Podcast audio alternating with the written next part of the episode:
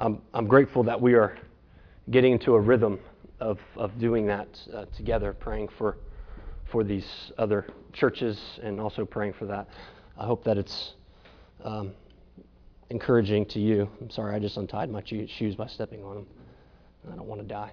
Um, uh, so, before we get going, uh, I want you to first understand um, the text, or for us to understand the text, and looking at Luke chapter 10 um, and, and what's going on in the passage this morning, we need to set it in context with the, with the full, the whole gospel and what Luke is accomplishing by recounting these, uh, these words of Jesus and, and what's happening in this passage. This passage is, is, is really linked to our passage uh, last week, and I, and I hope you can see some of these, and I'll just point a few of these out. When Jesus prayed the prayer to his Father and, and, and rejoicing, he was rejoicing in the Holy Spirit. He prayed and he said, Thank you, Father, for hiding, for keeping these things hidden from those who are wise in understanding. And so, what we talked about last week, and also this morning, what we'll see, that the wise and understanding, for the most part, were the teachers, the preachers, the educated, the Pharisees, Sadducees, scribes, and lawyers, all those who before Jesus had this moral and educational, academic, moral superiority um, and were upright in everything, and they were the ones who, in their own minds, in their own hearts, they had everything figured out. And of course, Jesus was praying, Lord, you've hidden the truth of these things and you've revealed it to little children, those disciples that were uh, around them. And, and of course, um, that wasn't all of them, by the way. Uh, we, we know from John chapter 3 that, that Nicodemus, a, a, a ruler of the, of the Jews, came to Jesus by night. And I'm, I mean, honestly asking, Lord, who, who are you? What's, what's really going on here? Um, and so we know that it wasn't a, a blanket everybody, but certainly the Lord was revealing himself and including uh, Nicodemus as, as well. Now, he was asking the same question, though. Nicodemus essentially was asking the same question of the guy in our passage this morning, the lawyer is asking, and, and yet with a different heart than what we will see this morning. Um, the lawyer that we're going to see here in chapter 10 was not a lawyer in the sense that we know a, a, a lawyer would do, but this, uh, the lawyers of this of this time are lawyers who know the law, the Mosaic law. They, they, they knew and they understood the Torah. This dude was varsity Mosaic law. He knew it in and out. He understood it. He was in that list of the wise and understanding in the eyes of this guy. But what we will see this morning is that he is helplessly, ignorantly blind to the revelation of the kingdom of God that was standing right before him. Uh, so before we read this passage, like just kind of putting that in, in, in context, I'd say that when, you, when we read this, this is going to be very familiar. We're going to, we're going to, we know what this, is, this passage is all about. We've heard these things, but I want you to take note of, of, of two parts of the passage, two, two things that are, that are going on, and that is the two questions and the two answers. The two, or the questions and the answers. The, the lawyer is going to ask Jesus two questions. In verse 25, he's going to ask a question, and then in verse 29, he is going to ask a question. And Jesus is also going to ask two questions in response to this guy to get him to answer his own questions. So verses 26 and 36. And then Jesus will answer, uh, or actually, this Jesus will take uh, the, the two questions that this guy then answers for Jesus and say, Man, you've answered both of them right. You got them you got them both right. Um, but what we're going to see as, as good studiers and good students of the Gospel of Luke, we're going to still know that there's a huge problem. That there's a huge problem in the text. And even though this guy gets these answers right, there's a huge problem. So let's look now to chapter 10, and we're going to start reading in verse 25. Pardon my children for being awesome. verse 25. And behold, a lawyer stood up to put him to test, saying, Teacher, what shall I do to inherit eternal life? There's question number one. the lawyer's question. He said to him, What is written in the law? How do you read it? And he answered, You shall love the Lord your God with all your heart, with all your soul, with all your strength, and with all your mind, and your neighbor as yourself. And he said to him, You've answered correctly. Do this, and you will live. Notice that word, live. But he, the lawyer, desiring to justify himself, said to Jesus, And who is my neighbor? Jesus replied, A man was going down from Jerusalem to Jericho, and he fell among robbers who stripped him and beat him and departed, leaving him half dead. Now, by chance, a priest was going down that road, and when he saw him, he passed by on the other side. So, likewise, a Levite, when he came to the place and saw him, he passed on the other side. Verse 33 But a Samaritan, as he journeyed, came to where he was, and when he saw him, he had compassion he went to him and he bound up his wounds, pouring on oil and wine. And then he set on him his own animal and brought him to the inn and took care of him. And the next day, he took out two denarii and he gave them to the innkeeper, saying, Take care of him. And whatever more you spend, I will repay you when I come back. Verse 36. Which of these three do you think proved to be a neighbor to the man who fell among the robbers? This is the lawyer speaking, verse 37. He said, The one who showed him mercy. And Jesus said to him, You go and do likewise. This is the word of the Lord. And may his Holy Spirit move in our hearts to hear and to see his holy, inspired, inerrant word to his glory and our joy. Amen. The parable of the Good Samaritan. We've all heard this parable. I'm fairly confident we've all heard this in one way or another, whether at church or you've heard it in popular culture, you've heard it. It's widespread. Um, the interaction between Jesus and, and the lawyer here. Um, the Gospel of Luke is actually the only of all the Gospels that records the parable of the Good Samaritan. And Matthew and Mark re- record the earlier section of when he's asking him uh, uh, that, first, that first question on inheriting eternal life. Now, there are several pieces of scripture that we hear often quoted uh, in, in our culture uh, and in our society, um, particularly around political seasons, political campaigning. And, and this is kind of one of them that's brought up about being the Good Samaritan, about being the one who's more compassionate than the other guy or the other, or the other gal. Um, this passage is often used in that way. Um, and often, as this passage is used, I would say most of the time it is fairly um, been misinterpreted, misunderstood, and misapplied, hasn't it?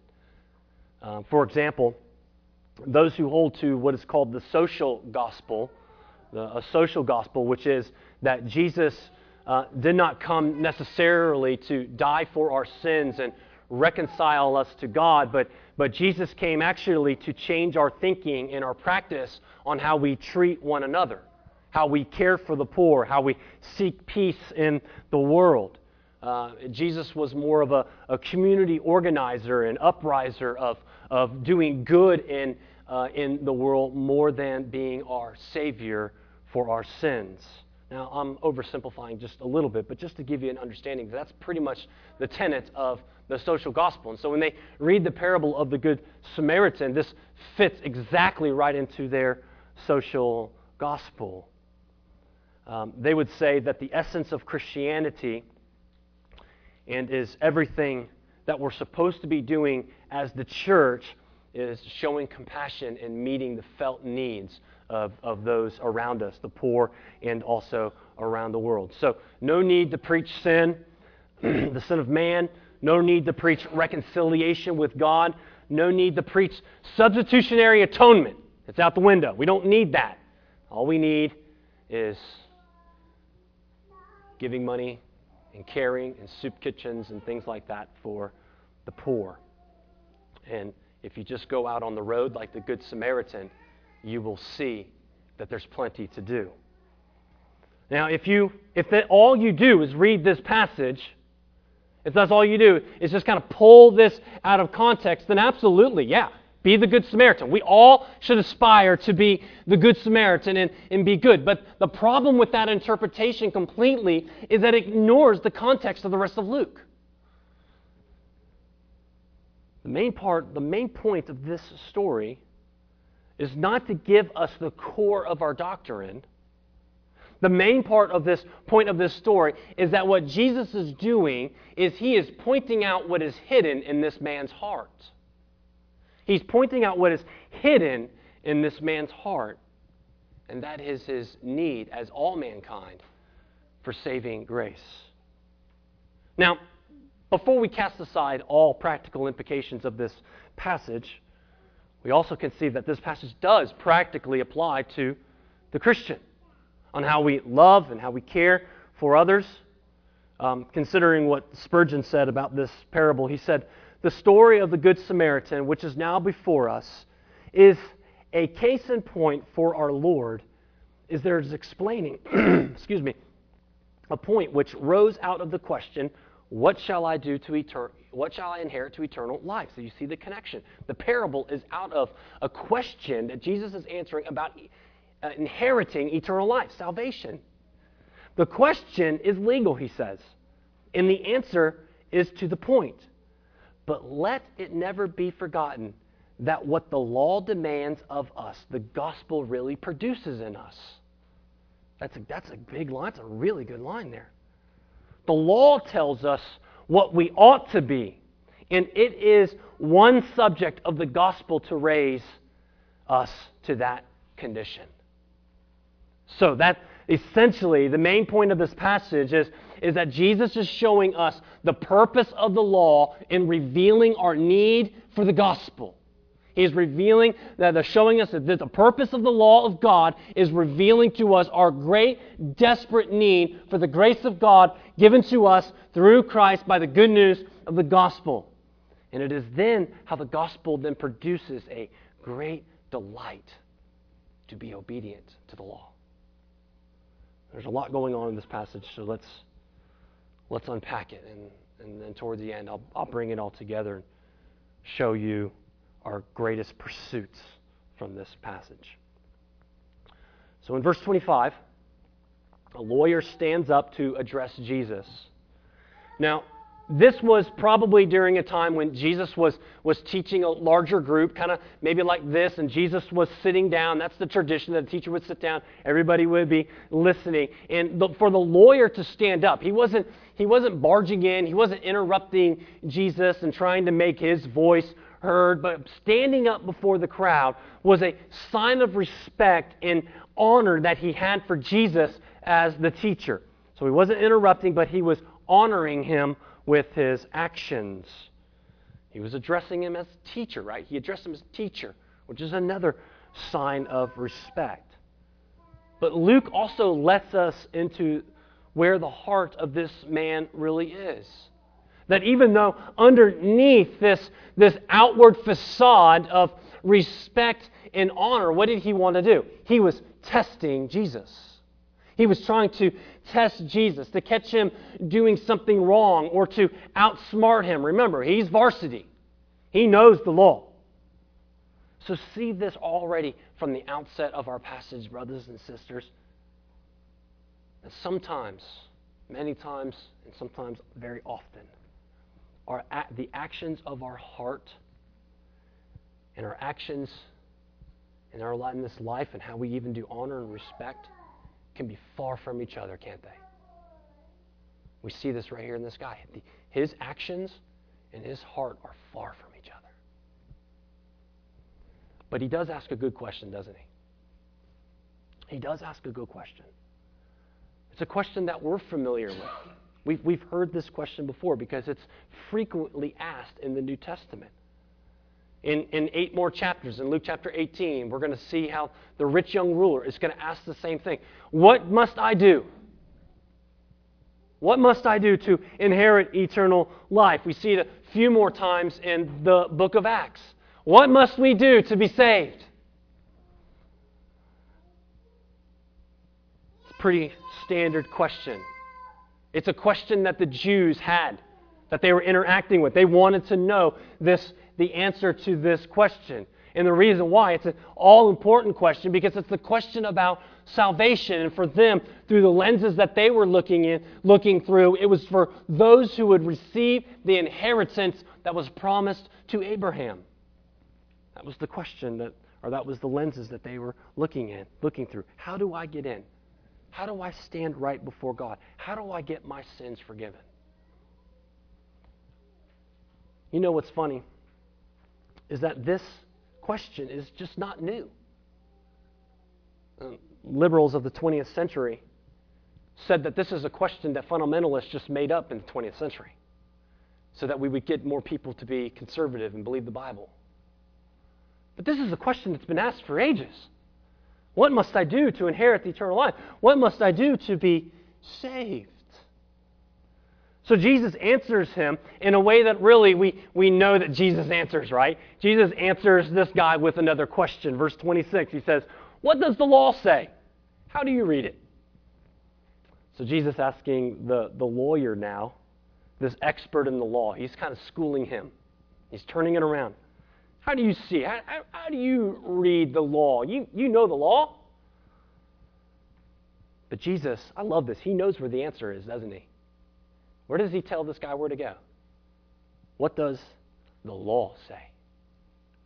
So what's the answer to the question? Where do we or where do we find the answer to the question? But in the scripture. We find the answer uh, to this question, what must I do to inherit eternal life, is in the Bible. And nowhere else but in the Scripture, and even in the Old Testament. I love this because here's Jesus trusting in the sufficiency of Scripture. That's a free freebie right there. Jesus trusting in the sufficiency of Scripture. And so the lawyer, he's, he's quick to answer the question, and he knows the law. Boom, I know it. You shall love the Lord, your God, with all your heart, and with all your soul, and with all your strength, and with all your mind. Now, that's the summation of the first four commandments of, of, of God. It's also a direct quote from Deuteronomy 6 5. He knew this, and he had it literally written down on his mind. You can go back and search the Old Testament and see what that means. He also says, and love your neighbor as yourself. That's a direct quote from Leviticus 19. Out of all places in the Bible, Leviticus. Leviticus 19, which we've talked about Leviticus 19 several times in the purification of the, of the, uh, the leper. All that's in Leviticus 19, including love your neighbor as yourself, which is a summation of the last six commandments. And he, Jesus hears this and he's like, bingo, you're right. You got it. That's the answer. What do you do? You do these things. Do this and you will live. You, you do that, bro, you're good. You're, you're covered. You can come walk with me. You can come sit with me. In these two things, you will find life. Simple questions that we're familiar with. We even know these answers. And, and he gets these answers right. But Jesus says to go and do it. Now, there's the problem.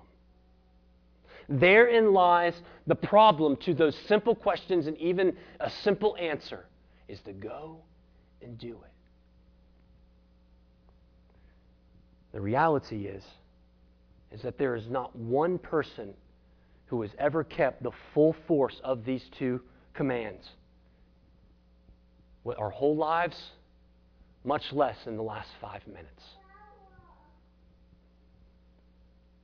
And when Jesus says to go and do this, there is an impossibility that is set before this man. There is an impossibility that is set before us because we cannot do this fully. You cannot sin and yet still fully love God. They're complete, abject opposites of one another. You cannot say, we love God completely, fully, and perfectly, and then sin. It's impossible to say that. much less love our neighbor as ourselves. So Jesus is telling him, hey man, if, if you want to be saved by your own ability, then you got to follow the law completely and perfectly. So, do you see what Jesus is doing here? This is the point of the parable that we're about to unpack.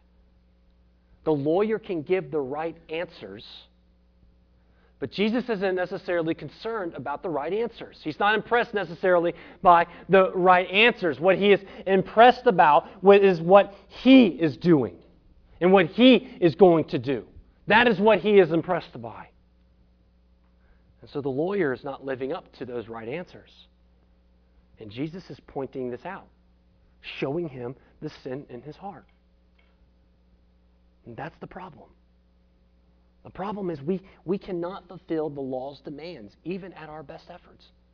Even if we are varsity, we are still broken sinners in need of God's grace.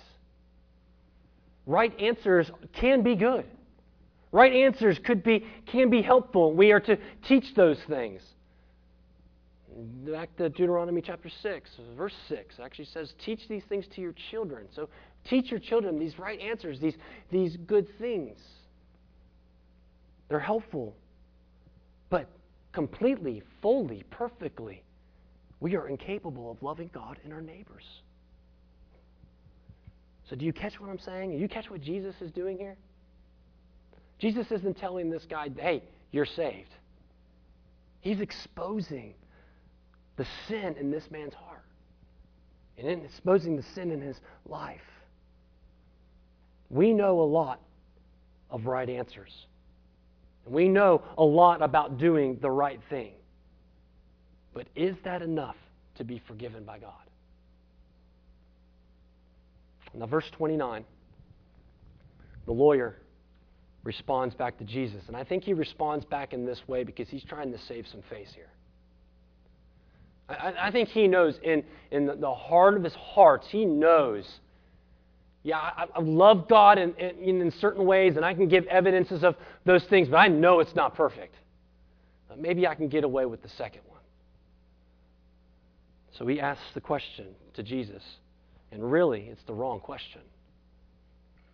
But he asks the question, Who is my neighbor? Now, asking that question, he's trying to justify himself. You see that there. Asking the question, he's trying to justify myself, justify himself. Who is my neighbor? Meaning this, he was trying to, he was, this man was controlled by his own desire to make himself right before God. Right? Go back to the first question. What must I do? Have wanting to justify himself. He is controlled with this desire to make himself right before God because, in some way or form or fashion, he thought that if he lived life in, in, in, a certain way, he would make himself better than anyone else and God would have to accept him. You see, this is what experts in moral law do. This is what they do. They never look at the, the root issues of their own heart. They never look at themselves. They never dig deeper than what they're doing on the outside. He didn't want Jesus to justify him. He didn't want Jesus to justify him. Hear those words. He wanted himself to justify himself. In asking this question, who is my neighbor, he wants to justify himself also on his own terms. You know, this is essentially what a works based religion has to do, doesn't it? They have to take what God's grace and they have to manipulate it, contort it, to, to, and, and lower these, the standards that God has given to us because they think that they have to justify themselves. They take God's standards and they lower them and contort them and manipulate them so that then they are then able to clear those hurdles. Whether it's comparing themselves to others or just externally look a certain way. Now, I think what this guy was looking for in his answer and what he was expecting Jesus to say is the answer that the Jews came up with as their little theology of what it means to be a neighbor. He knew, what, he knew in his mind what Jesus should have said. And, and, and the, their theology of their neighbors was their families. Your neighbor is your family. Your neighbor is your friends. Your neighbor is, is Israel. Your neighbor is, is Jews. And so then he can say, Yep, Jesus, I love my neighbors. I take care of my neighbors. I, I, I took care of Uncle Joe yesterday. I love him. He's my neighbor. So they created their own way. But Jesus just derails him, doesn't he?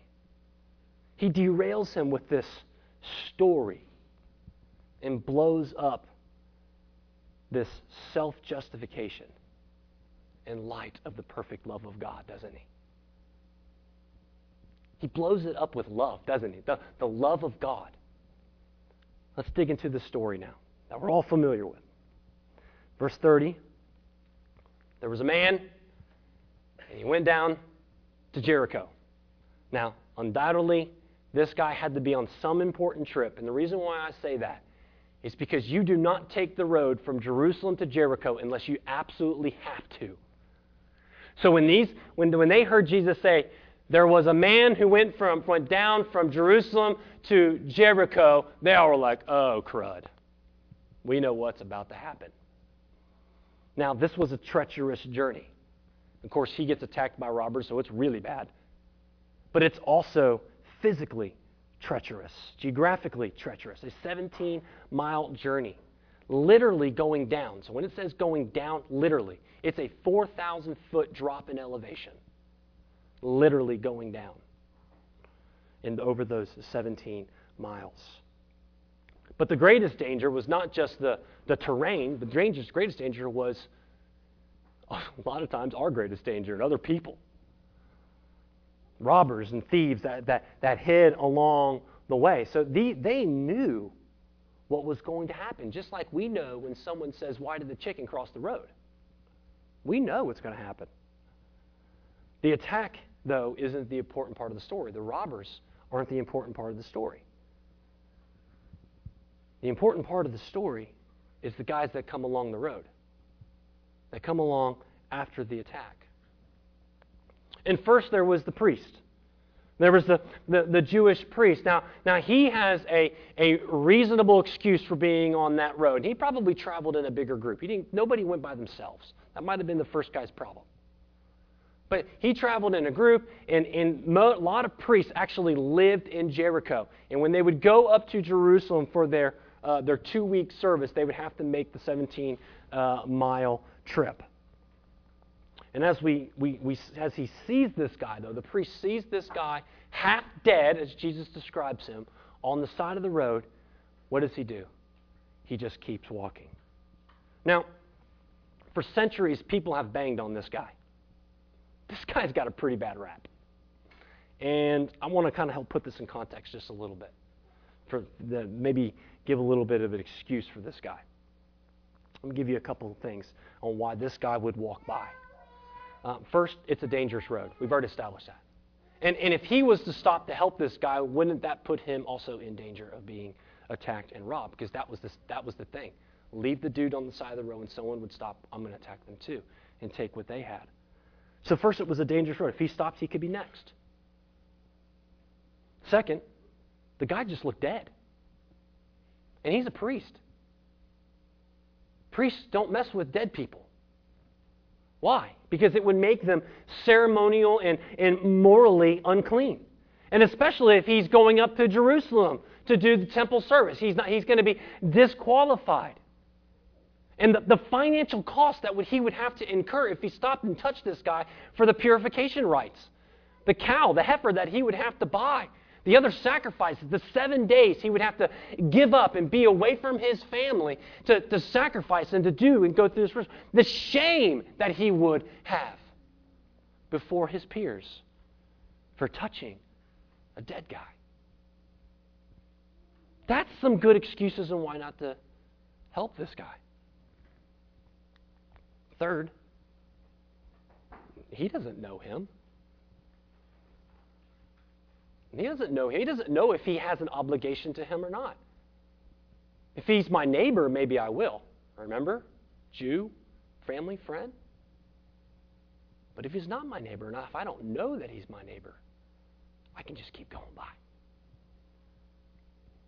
This guy's got some pretty good excuses, pretty good reasons. It's easy for us, though, when we read this situation to know what the right answer is, isn't it? It's easy for us to read it and be like, yep, man, this guy's terrible. I wouldn't have done that. But if we had so much to lose if we would help someone, if it cost us that much, I'm pretty sure we wouldn't be so quick to berate this guy. Second, the Levite. Now, the, the Levite wasn't a priest, he was what you would call the associate pastor, right? So he wasn't as cool, he didn't have as much money as a priest. And, and stuff like that. He did all the they did all the organizing of the temple and the the uh, God made sure everything was good to go for the different sacrifices. But this guy traveling on the same road saw the same guy. He saw the same guy, and he when he saw him, he actually went to the other side of the sidewalk. He went to the other side of the trail. So not even to get near him, much less touch him. Now, this guy, the Levite, he is bound to the same ritualistic laws of the priest. So if he would have touched him, it would have been the same thing. He's under the same obligation. So he wasn't going to get near that guy. The priest didn't, why should I? Right? Now, here comes the third guy. Now, I think that they were expecting actually for them to say, some normal Joe Jew came by. And normal Joe Jew had compassion on him. Because it was kind of popular in the day to bang on, you know, leaders and things like that. And, and no, but Jesus goes way the other direction. Just simply scandalous. And that is, he says, no, a Samaritan. A Samaritan came up to him. And he had compassion on him. Now, you remember we talked about the Samaritans and, and how Jews considered Samaritans. In fact, they thought pigs were better than Samaritans. They had prayers. The Jewish had prayers that Samaritans would not be forgiven. They would pray, God, don't save these half breeds. And they're half breeds, half Jew, half Gentile, Assyrian. But the feeling was pretty mutual, as we talked about. Remember, these are the guys that rejected Jesus to coming into their town because Jesus set his face toward uh, Jerusalem. But did you know even the Samaritan, did you know that the Samaritan was bound to the same ritualistic rites as the priest and the Levite? He was bound by the same rituals. But yet it wasn't the law that motivated him in his decision. It was, what does the text say? His compassion. And it was that compassion that led him to, to give first aid and to care and to be that first responder to care for this guy, to put him on his ride, and to take him back to the, to the nearest inn, putting himself in danger. Right? He put himself in danger. And then he paid for the expenses of this man at the inn and whatever else it cost to take care of him. Two denarii, which is two days' wages. So get, take what you got paid for a day and, and, and multiply that by two, and he gave that up to the care of this guy it would seem that from this passage that the Samaritan had no level of sacrifice that he would not give to care for this guy. There's no level of sacrifice he would give or go or do to take care of this guy. And the thing that we don't know about this story, which is probably true, is that this guy might have been a Jew too. A Samaritan caring for a Jew. Now, this parable was scandalous. It's just scandalous. I mean, it's hard to, it's hard to wrap our minds around that. And so Jesus answers this guy's question with this scandalous story.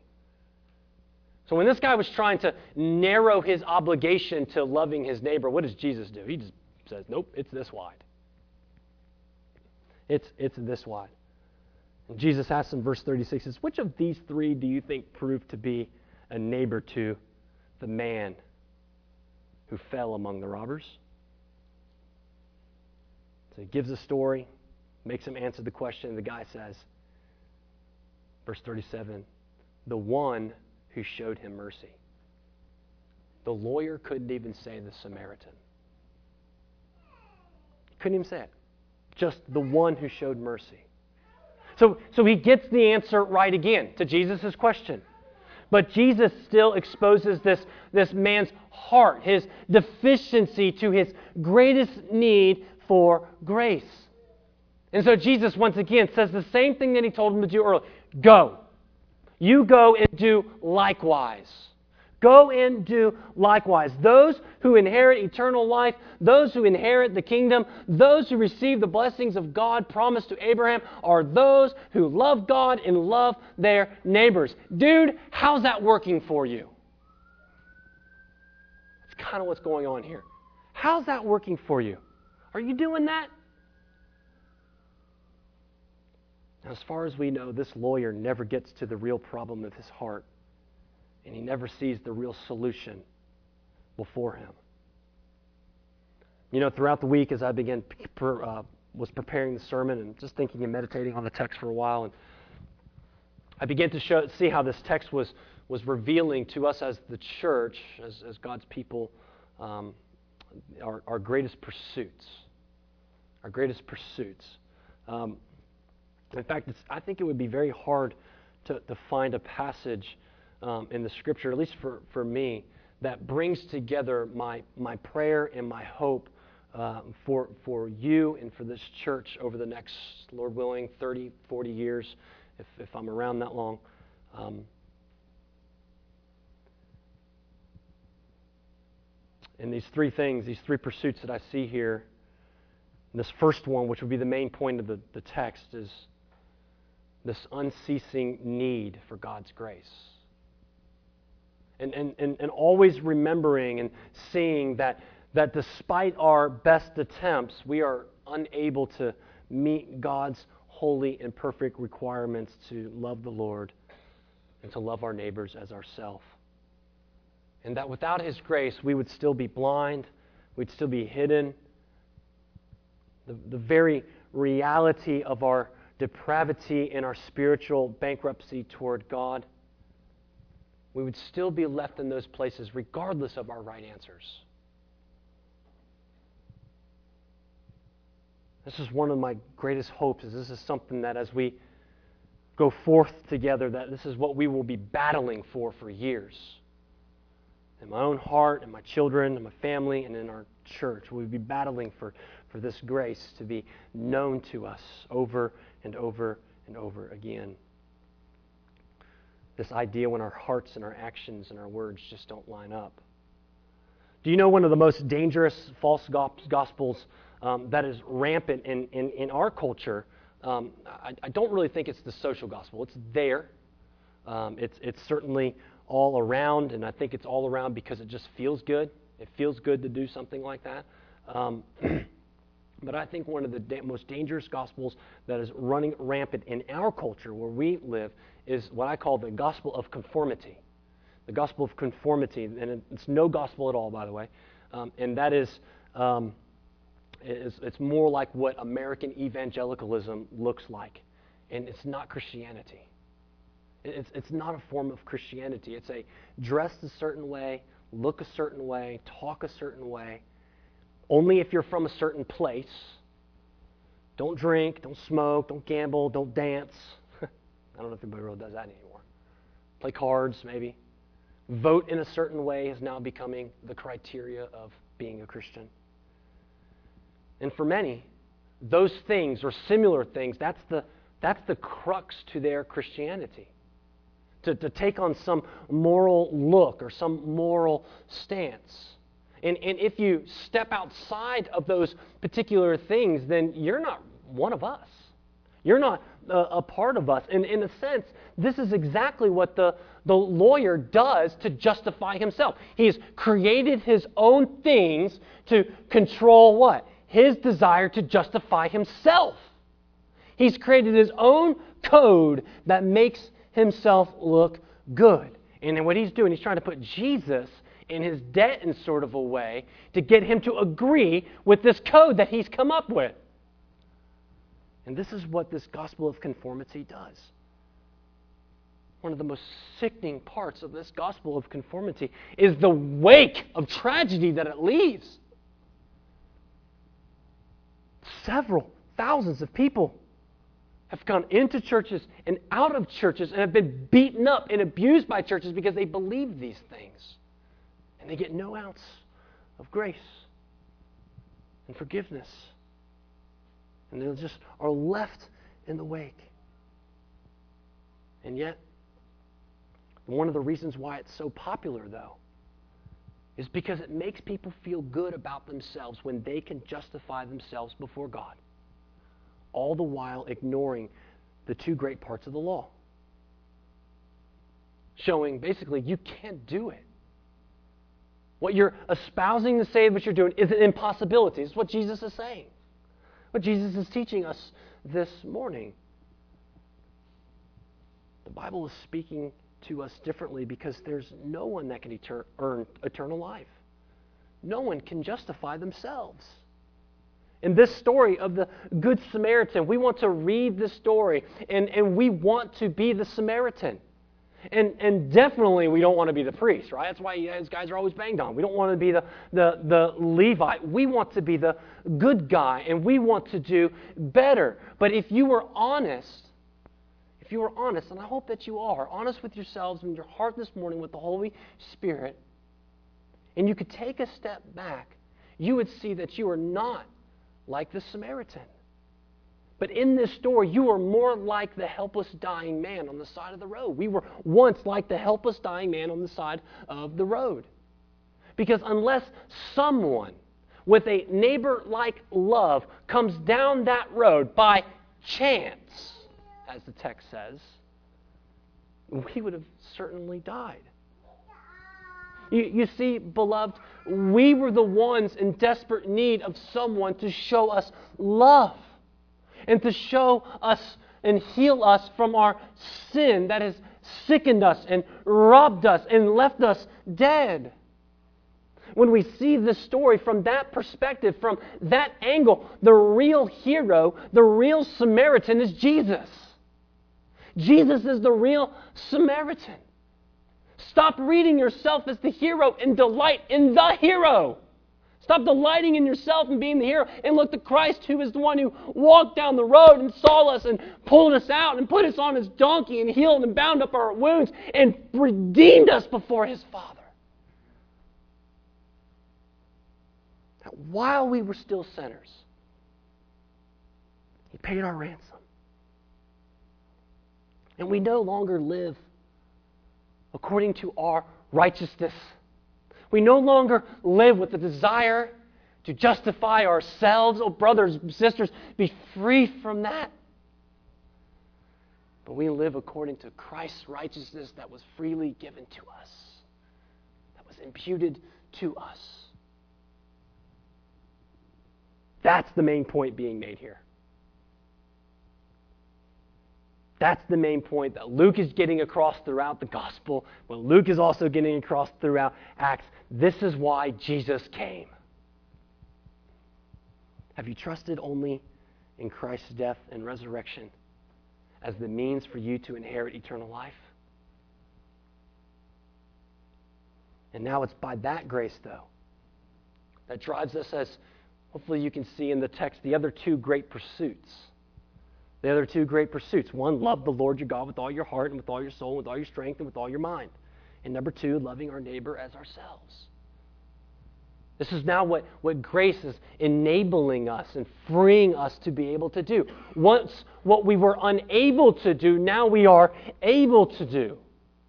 We were not we are incapable of now gone through the work of Christ and given us the Holy Spirit. We are now able to pursue the Lord, love the Lord with all our heart, with all our soul, with all our strength, and love our neighbors as ourselves. do you remember what he said in verse 28 when, he, when the guy said that? He said, You got the answer right. He said, Do this and you will live. I find it interesting he says, Live there instead of eternal life. Do that and you'll have eternal life. he says, Live. And I think there's more that's being that Jesus is letting us in. John 10:10. 10, 10, we you don't know John 10:10? 10?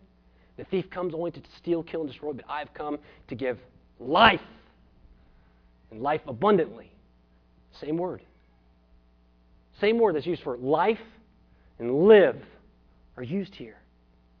And that, that living and that life is not just an abundant life that is to come, but it's an abundant life of, of joy and, uh, now.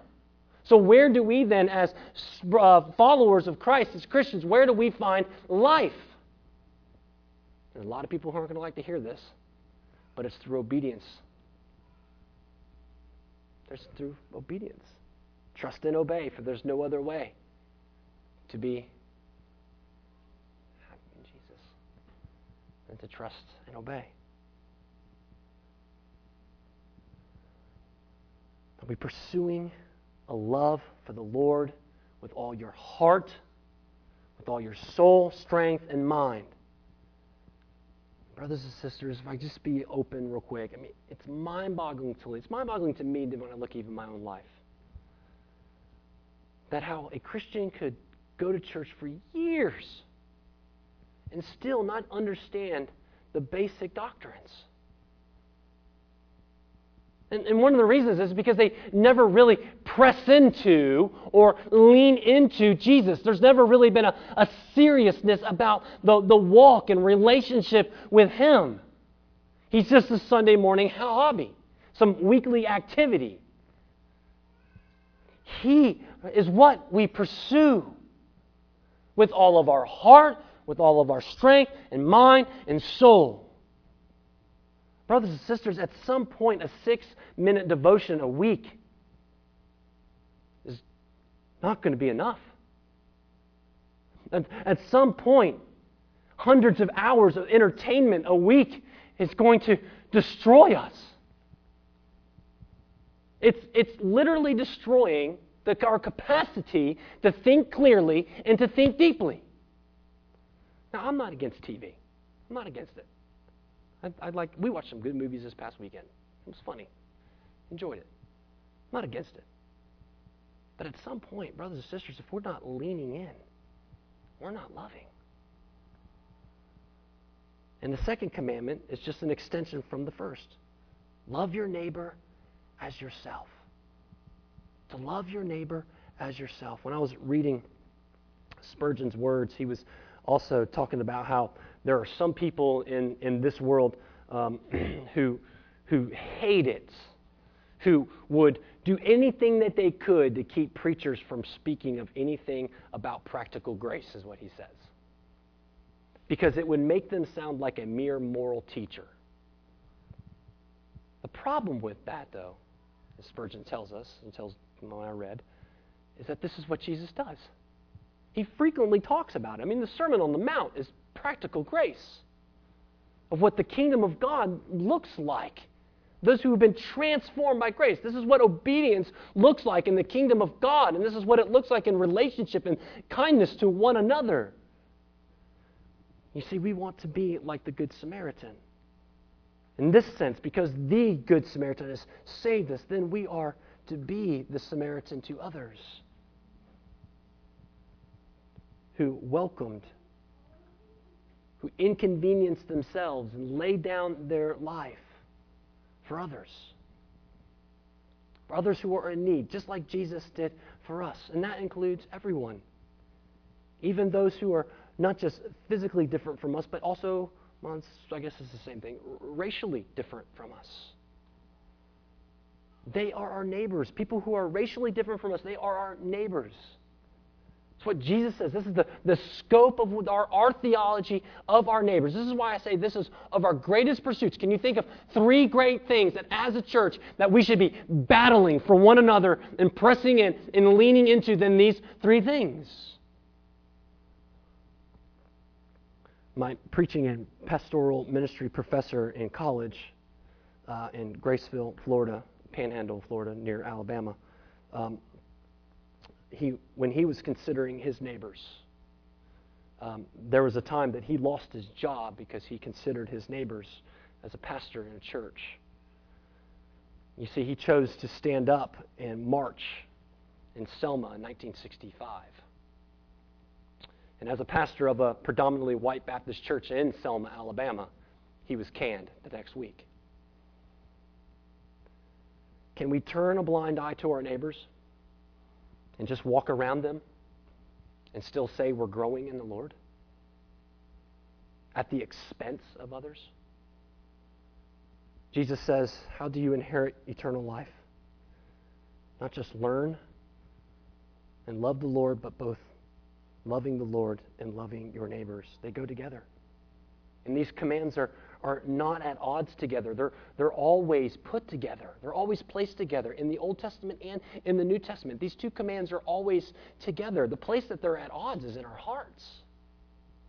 The place where they are at odds in our hearts, because most of us, we tend to be more one than the other. I, I, I tend to be more of um, the, trying to love the Lord with, with all my heart, mind, soul, and strength. And so I, I, I love theology. I, it, it drives me in my preaching and my studying and teaching and even leading in this church. I want to be pursue these, and these things. But you, can you see the danger, though, that if I'm only one sided, how much I can miss the needs around us? And if you can't notice it, I certainly can. I, I struggle in my soul when I see a homeless person or, or see someone who uh, looks like they're in the needs because that's when I start coming up with my excuses. I start coming up with the things that, that legitimately keep me from doing it, just like the priest and the Levite had. I can't stop. I don't have time. I have the kids with me, or I have to go pick up the kids. I, I can't give any money. I don't have any. I don't have money myself. I know this is where I'm deficient. I know that, that this is where I failed to love my neighbor, not just the homeless, but also people who are ethnically different from me. Do we love our neighbors as Jesus, who defined for us who our neighbors are? The people who are not like us. Those are our neighbors. And I'm confident that what we have learned in history, brothers and sisters, hear this. I am confident that what we what I have learned from history, that the church would not be so divided racially, if, and we would not have as much tension in our churches and in our countries today if our ancestors in the church who, would, who came before us would have greatly pursued these commandments, not just one over the other. I heard um, on a podcast this past week, I can't remember who. He said, You know one reason why they're black churches? Because white people wouldn't let them in. I know we, we tend to want to be on one side or the other. And, and if you feel that like I do in, in, in my life, as, as I do, notice that Jesus combines them and they're not at odds. They're not at odds. Good doctrine and right answers and good living go together with loving humanity around us. But if you go and pursue just one after just one and lean more over the other, a more good, even even good uh, humanitarian with with no gospel, you're, you're, you you fail to miss the point of the grace that has been given to us. So this is this is my prayer for our church and our community that we would be fierce about these things because this is how we are going to love the Lord and love others and reach our community, all driven by His grace. Everything we do as a people, as a church, is driven by our theology. And our theology is what's driving us in loving not only one another, but loving our neighbors and engaging our neighbors. And everyone that the Lord puts in our life, we engage them. These are our greatest pursuits. There's none, nothing greater than these three things. I believe we have much to consider this morning from these passages. So may the Holy Spirit search our hearts this morning and show us these things. Let's pray. Lord, we thank you for your word. Lead us and guide us in your response to these great pursuits. Thank you for grace. In Christ's name, amen.